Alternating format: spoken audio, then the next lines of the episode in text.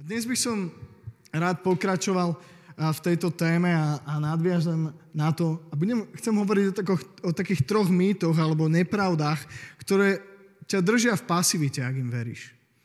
A viete čo, keď obyčajní ľudia ako ty a ja porozumejú tomu, že sme súčasťou Božej misie, toho veľkého plánu, hoci sa nám tá naša časť môže zdať úplne malička, tak niečo neobyčajné sa deje.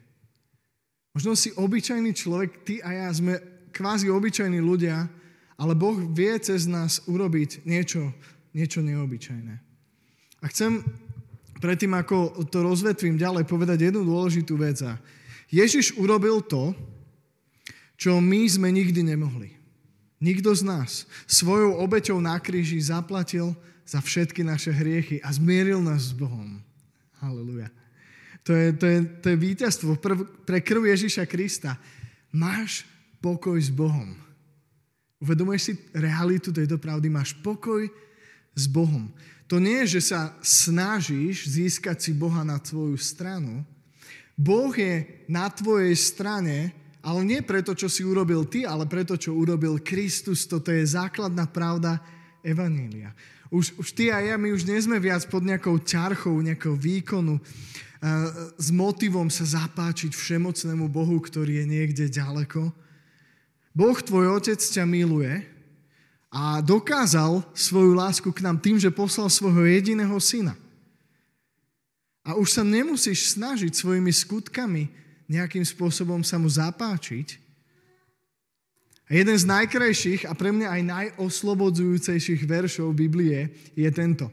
Efeským 2, 8 až 9. Veď ste spasení milosťou skrze vieru. A to nie z vás, je to Boží dar. Nie zo skutkov, aby sa nikto nevystatoval. Kristov cieľ, to, čo urobil na kríži, sa však má stať našou štartovacou čiarou. Tomu z celého srdca verím. Otázka je, si ochotný bežať ďalej, aj keď hlavná cena za víťazstvo už je odovzdaná. Takže hlavnú cenu dostal Kristus, otázka je, že či my sme ochotní bežať ďalej. Potrebujeme na to asi nejakú motiváciu. A,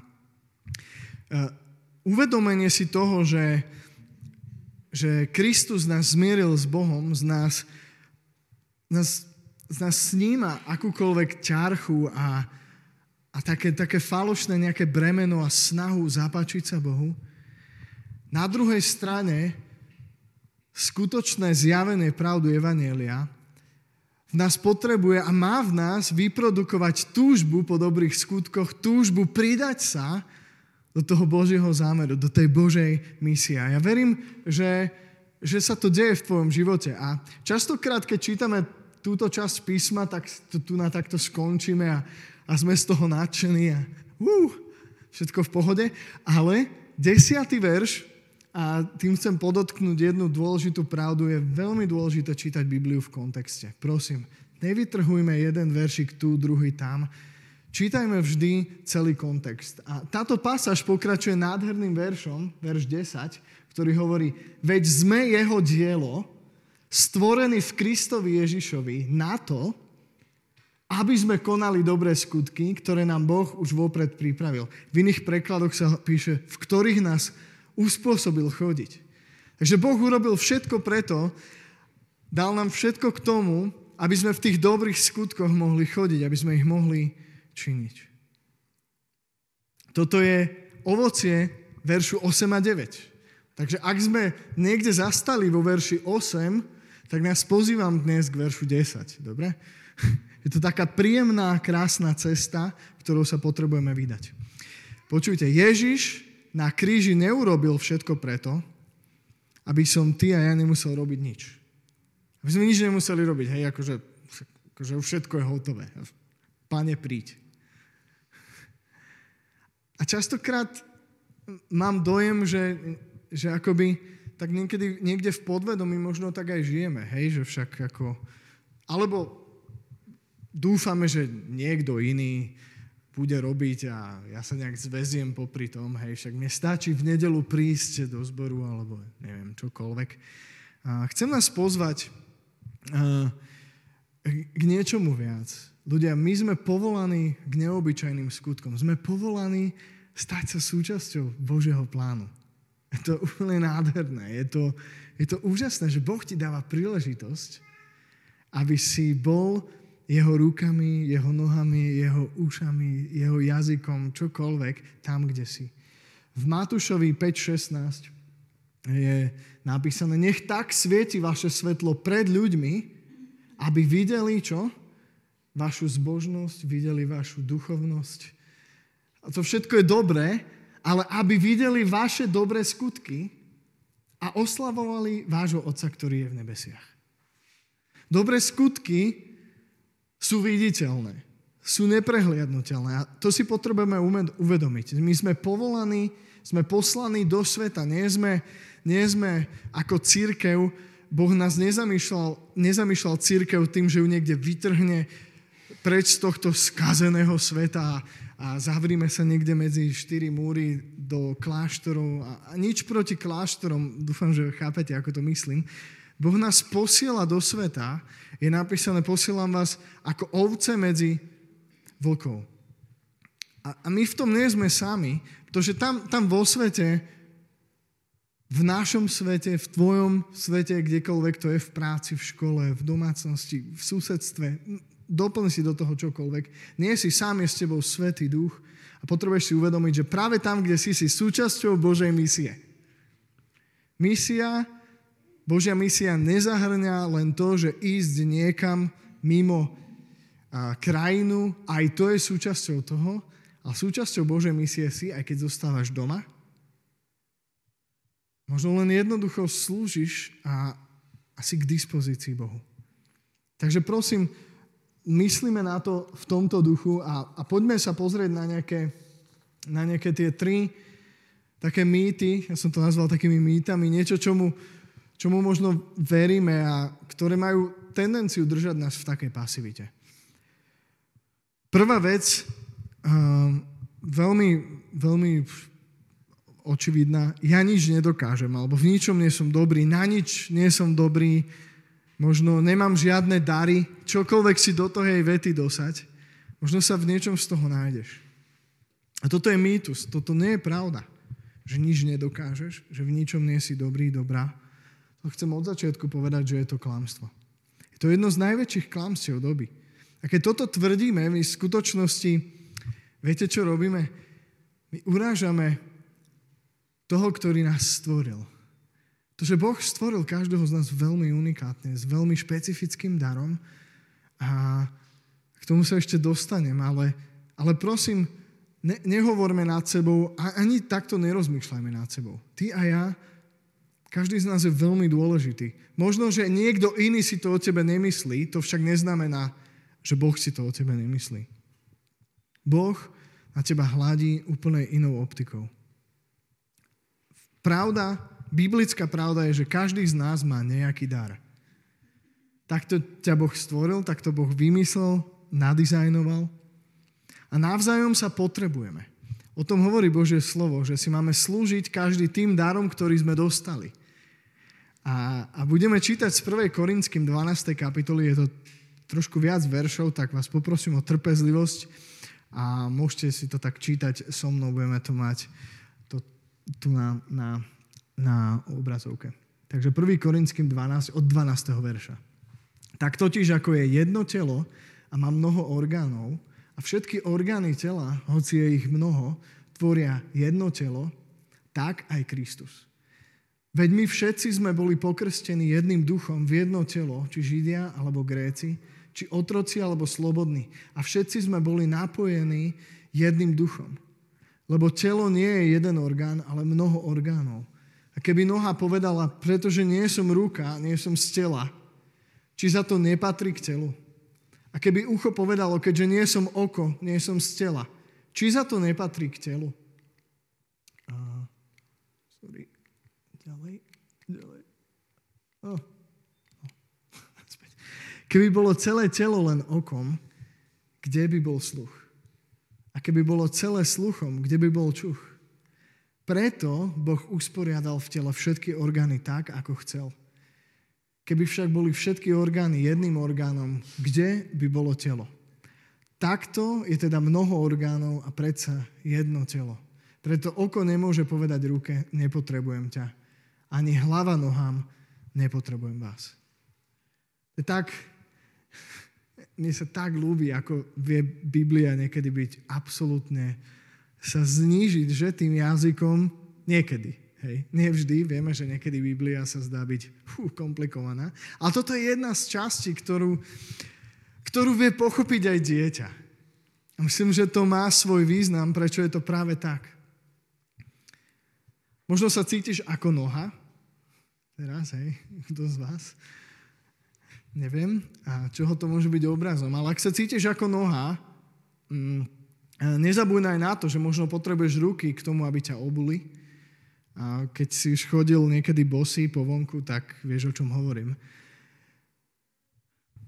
Máme tendenciu porovnávať sa však. A poviem, si, poviem, poviem úprimne, že toto vie byť jeden z najväčších zabijakov toho, že zostávame pasívni, kedy, kedy vidíme niekoho obdarovanie, niekoho talent, čokoľvek. Teraz sa pozriem na seba, že čo ja? a udrží nás to v pasivite. A máme tendenciu porovnávať dary a ten motív závisti nie je na mieste. Toto slovo nás k tomu jasne vyzýva, že nemáme sa podceňovať, nemáme pohrdať tým, kým sme, nemáme pohrdať tým darom, tým miestom, na ktoré nás postavil Boh v tele Kristovom. A je to veľká výzva. Je to veľká výzva. Každému z nás sa to stane a potrebujeme sa oddelovať od tých myšlenok a a vždy vykročiť vpred, nenechať sa znechutiť, nenechať sa držať v pasivite alebo v zdeptaní v čomkoľvek a na základe toho, že niekto je iný ako a podobne. Chcem povedať jednu vec, že Božia misia, byť súčasťou Božej misie, to nie je len napríklad o pódiu, hej, teraz tu nemáme pódium, ale je to také pomyselné, hej, je to predná časť v církvi, keď teraz ja stojím, a ak by to malo byť len o tom, že to, to je asi málo. Asi Boh nedokáže všetko urobiť z pódia, že, cez svojich ľudí.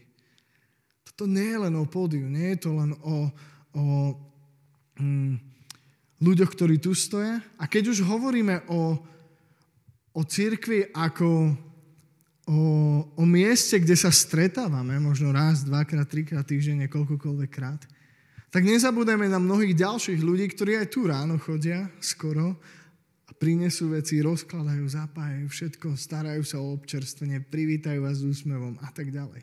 Ale nie je to len o tom jednom dni v týždni. Božia misia nie je len o cirkevných štruktúrach. Božia misia je o tom, že kdekoľvek si, či je to v práci, súčasťou Božej misie a tvojho povolania môže byť práve to, že tvoje miesto v práci je veľmi kľúčové a Boh ťa tam chcel mať. Chcel ťa mať v tej firme, v ktorej si, pretože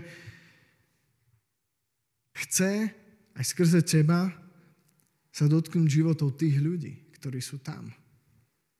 Máme tu Slava, ktorý je starostom, že? Stále, stále, že? Platí to. Super. Slavo je starostom tu v Jablonci, kúsok od Pezinka.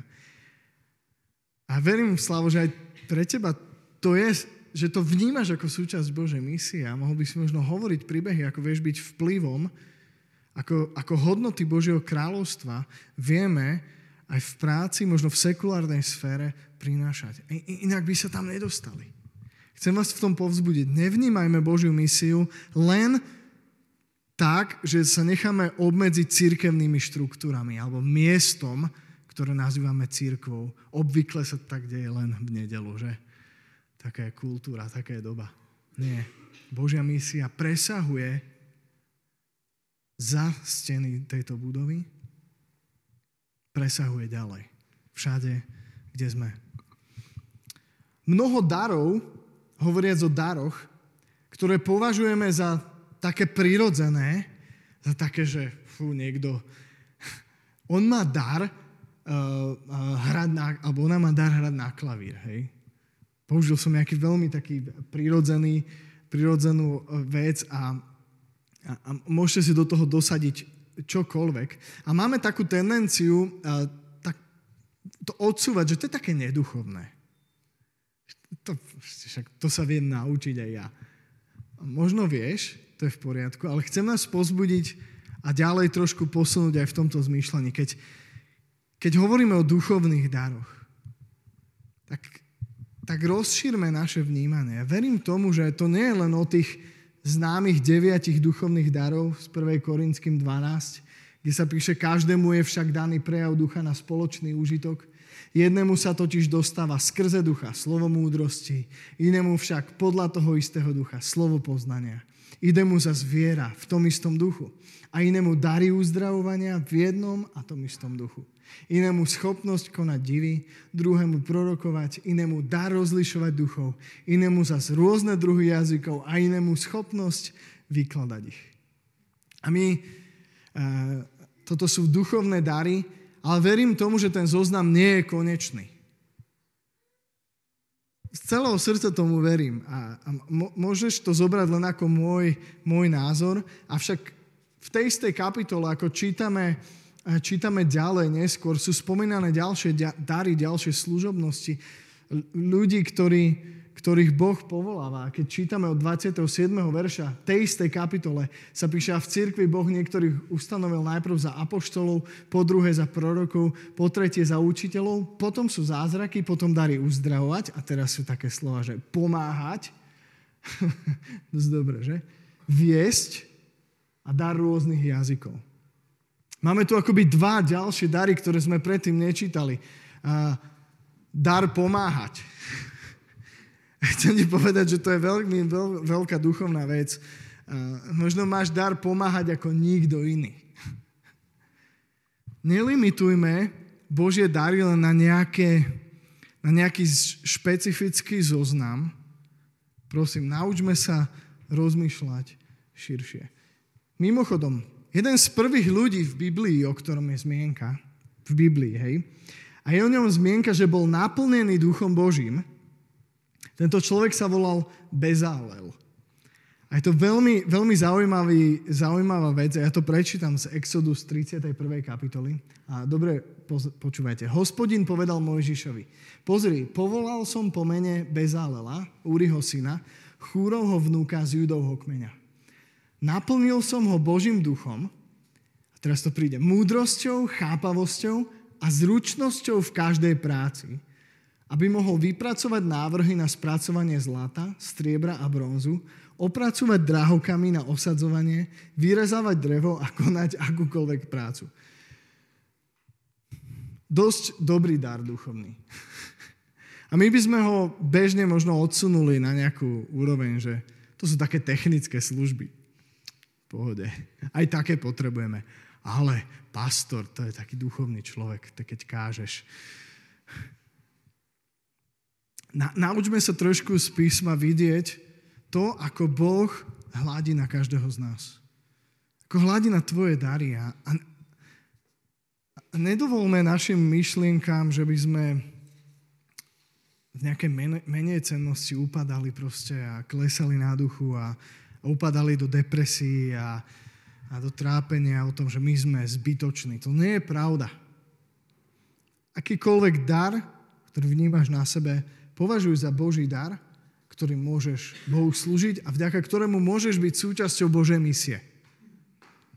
Takže nie si zbytočný, nie je pravda, že nič nedokážeš, prvá vec. Druhá vec je, mm, je taká možno trošku iná, ale rozpoznávam to ako, ako zábranu u mnohých ľudí. A to je to, že myslíš si, že nesmieš urobiť chybu. A je taká doba, a ja som, ja som perfekcionista, vyznávam. Hej, mne vadí, mne by vadilo, keby tento kábel bol na, na krivo, hej. A proste ne, ne, snažím sa to akože tak v sebe nejak spracúvať, aby, som, učím sa tak nádychnúť sa niekedy, keď niečo vidím zhlboka. Pohode. Nemusí to byť perfektné, je to OK. A veľmi mi záleží na tom, aby veci vyzerali dobre. A, je to v poriadku, len si musím dať pozor, aby ma to nedohnalo do šialenstva. Bo je rozdiel medzi perfekcionizmom a excelentnosťou. Perfekcionizmus je otroctvo samo sebe. Kedy, kedy sa snažíš dávať výkon proste so zlým motivom. Excelentnosť vychádza z úplne iného motivu. Vychádza, verím tomu, z toho, že máš poznanie toho, kým si v Kristovi, to, čo pre teba Boh urobil a preto sa snažíš v danom momente svojej cesty urobiť to najlepšie.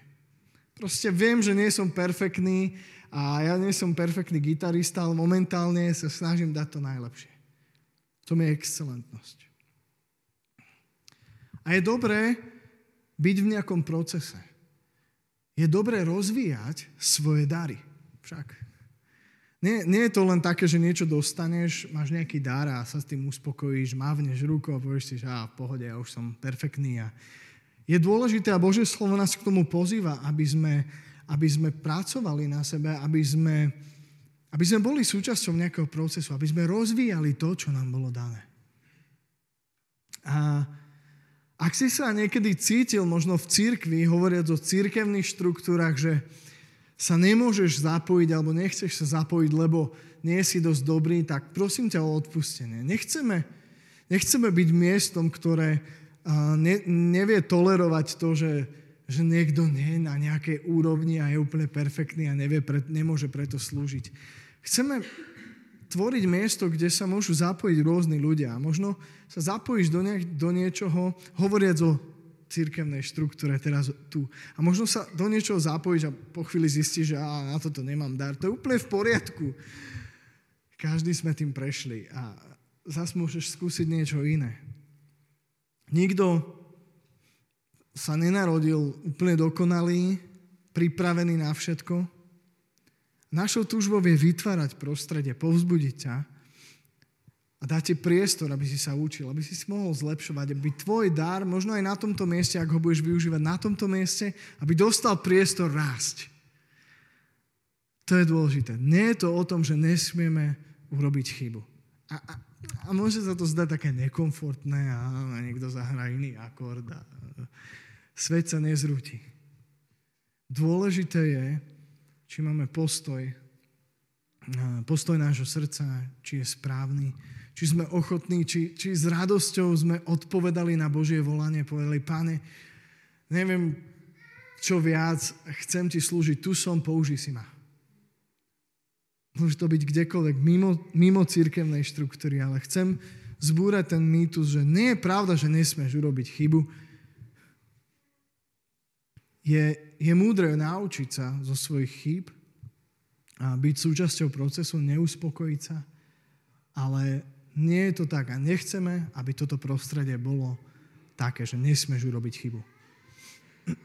Po tretie, toto je taká zaujímavá vec a videl som mnohokrát e, v životoch ľudí, kresťanov, že ich držalo v pasivite, v takom tom, že ah, neviem ešte, že čo akože budem robiť pre Boha, lebo hovorili, že nepoznajú dokonalú Božiu vôľu pre svoj život. Kým mi Boh nepovie, tak ja budem čakať, hej. Budem proste tu chodiť verne, budem tu sedieť, ale páne, hovor ku mne, v čom si ma chceš použiť? Taký zaujímavý prístup, ale, ale veľa ľudí som zažil s takýmto postojom. A ako som vyrastal, tak som videl, že, že a slúžili sme mladým ľuďom prevažne, tak som videl, že mnohí boli nejakí zaseknutí aj na základe toho, že verili niečomu podobnému. A viete, ja verím v špecifické Božie povolanie, verím v Božiu vôľu. Teraz to nechcem odsunúť. Boh niečo povie do tvojho života, usmerní ťa. Je dobre to počúvať a je dobre vydať sa tým smerom. Ale kým niečo také príde, môže uplynúť nejaká doba.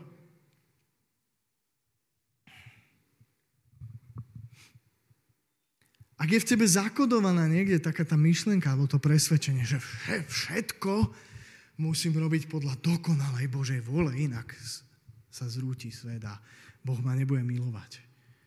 Niečo takéto ťa pravdepodobne drží v otroctve a pozývam ťa a vyzývam ťa k tomu, aby si to pustil. A znova nehovorím, že, že, že som proti Božej vôli, ale byť strnulý a, a byť v totálnom nepokoji, len preto, aby som náhodou nevybočil, a to tiež nie je zdravé. To je ako ráno, keď dojdeš, sa zobudíš a prídeš k šatníku, otvoríš ten obrovský šatník, ženy si teraz predstavia svoj vysnívaný, hej, že roldor 5-metrové dvere, jedny, druhé a takáto veľká miestnosť, hej, pôjdeš dnu a Pane, čo si mám dnes obliesť? Hmm. Čakáš, čo ti Boh povie. A úprimne môže sa stať, že Boh má nejaký špecifický zámer, ale ak áno, aj s takýmto niečím, tak to bude veľmi špecifické, že ti povie, čo si máš obliesť, ale Boh nám dáva istú slobodnú vôľu a spolieha sa na to, že máme že, že si budeme pýtať múdrosť v tom, ako sa rozhodnúť, dáva nám slobodnú vôľu. My nie sme otrokmi, nie sme naprogramované roboty, ktoré Boh riadi cez Wi-Fi ovládač a potrebuješ dokonale každý jeden krok spraviť. Nie. Boh takto nefunguje. Chcem ťa povzbudiť, aby si nebol pod takýmto tlakom. Hľadaj Božiu volu pre svoj život. Pýtaj sa Boha, páne, čo chceš, aby, v čom si ma chceš použiť. To je úplne v poriadku, ale v rámci toho, prosím, naučme sa byť slobodní, byť, vedieť sa nadýchnuť z hlboka, vedieť, že Boh je stále s nami, že nás vedie, že nám dal svojho svetého ducha, ktorý ku nám hovorí, nás vedie. A máme slobodu sa rozhodnúť v mnohých situáciách života, Boh nás nechce programovať, ale chce nám dal nám aj slobodnú vôľu a chce nás viesť. Takže kým nebudem vedieť, čo odo mňa Boh chce, budem čakať pasívne. Chcem ťa povzbudiť práve k opaku. Kým ti Boh nepovie niečo špecifické, rob čokoľvek. Rozhodni sa, že budem slúžiť. Pane, tu som pre teba, použi si ma kým nebudem poznať proste nejaké veľké smerovanie môjho života, to, prečo si mňa stvoril, v čom si ma chceš použiť, tak tu som, použij si ma teraz. Čo chceš a pozri sa okolo seba, čo treba robiť. A, garantujem ti, že niečo nájdeš. A to je môj príbeh. To je, to je príbeh môjho života, keď som, a, ja som vo svojich 13 rokoch začal aktívne slúžiť v cirkvi Začal som pomáhať a, a v tej dobe som netušil o Božom povolaní pre môj život, že mám jednoho dňa ich zakladať zbor a, a byť kazateľom a nič z toho nebolo v mojej mysli. To vám hovorím úprimne. Ale robili sme službu s mladými, s tínedžermi a sami sme boli tínedžeri a slúžili sme tínedžerom, hej. Super. Ale tak som povedal Bohu, že páne, tu som a, viete čo, robili sme všetko. Čokoľvek. Od praktických vecí, potom po duchovné. A je niečo veľmi, veľmi krásne v tom, ako sa rozhodneme odovzdať svoj život Bohu do služby, byť súčasťou Jeho misie, keď mu povieme, pane, čokoľvek. Netuším, ale tu som, použij si ma teraz v čomkoľvek. Boh Bohu sa to nesmierne páči. Boh formuje naše srdce a, a vidí našu vernosť. A potom platí to slovo, že nad malom si bol verný a viem ti zveriť aj väčšie veci. A častokrát potrebujeme prejsť istým obdobím a môže trvať roky. Toto obdobie slúži na to, aby ťa Boh pripravil na niečo väčšie. Možno keby si dostal službu a dostal príležitosť slúžiť v, do, do, do, v tom špecifickom, do čoho ťa Boh povoláva nakoniec, tak by si povedal zo strachu nie. Neviem. Ale môj príbeh je taký, že, som sa rozhodol dať k dispozícii Bohu jednoducho. A, a dobrovoľne som sa prihlásil do mnohých vecí. Páne, ha, tu to vidím, pomôžem. K tomu vás chcem povzbudiť. Ak, ak neviete, čo? Staňte sa dobrovoľníkom v Božej misii kým nájdeš to miesto v tej skladačke Božej, kde fitneš úplne perfektne a kde naplno budú môcť byť uvoľnené dary, ktoré ti dal Boh, tak staň sa dobrovoľníkom kľudne na inom mieste v Božej misii. Stojí to za to. Zažiješ mnoho požehnania a tvoj život dostane nový rozmer. Chcem prečítať posledný verš, veľmi známy z Izaiáša. Je to povolaní proroka. A Izaiáš hovorí, potom som počul hlas pána, ktorý povedal, koho mám poslať? Kto tam pôjde? A Izaiáš hovorí, povedal som, hľa, tu som, pošli mňa. Tu som, pošli mňa. A ja z celého srdca verím, že toto je, je veta, ktorá znieje v dnešnej dobe konštantne. Boh konštantne volá, koho pošlem, koho pošlem. Boh sa to pýta. A častokrát tak prehliadame, lebo máme nejaké svoje predstavy a, a chceli by sme, aby to vyzeralo nejako v našom živote. A Boh volá, koho pošlem a častokrát potrebuješ sa stať dobrovoľníkom, povedať, netuším, ale páne, sa hlásim. Pošli mňa. Tomu vás chcem pozbudiť dnes. Neváhajte to urobiť. Staňte sa, staňme sa všetci súčasťou Božej misie.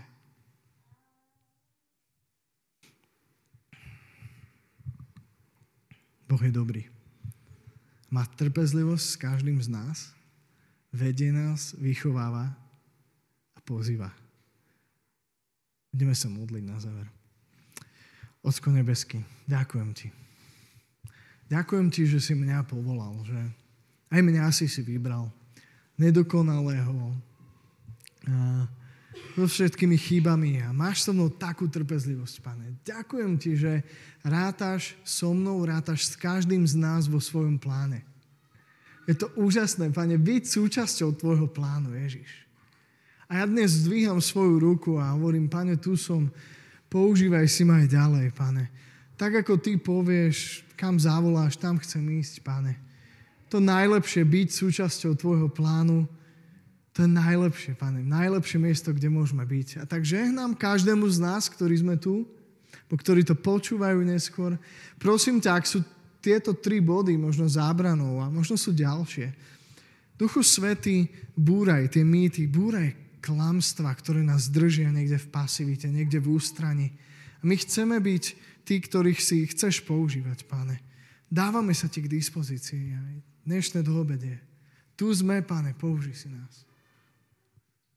Ak to možno myslíš vážne s Bohom a, a túžiš tak význať, páne, tak mu, tak mu to len tak význaj. Povedz, povedz mu tú vetu, ktorú povedal Izaiáš. Tu som, pošli mňa, pane. Použij si ma. Môžeš mu to význať teraz, kľudne. Nemusíš kričať, môžeš mu to len ako, ako vyjadrenie svojej viery, túžby byť súčasťou Božej misie. Páne, tu sme, použi si nás. Aj tu v tomto meste, v Pezinku, v jeho okolí. Ďakujeme Ježiš, ďakujeme za dobré veci, ktoré máš pripravené pre toto mesto, pre ľudí, ktorí tu žijú. Ďakujem ti, že nik, nikto ti nie je lahostajný, pane, ani jeden človek že túžiš, aby ťa každý spoznal, pane. Aj preto tu chceme byť, Pane, a významom. Tu sme, použi si nás ako církev, použi si každého z nás rôznym spôsobom, tak ako si nás stvoril, to, to aké si nám dal dary. Pane, tu sme, použi si nás aj v tomto meste na slavu mena Ježiš, preto, aby evanílium mohlo znieť, aby mnohí mohli spoznať Teba, Ježiš. Nech sa stane. Amen.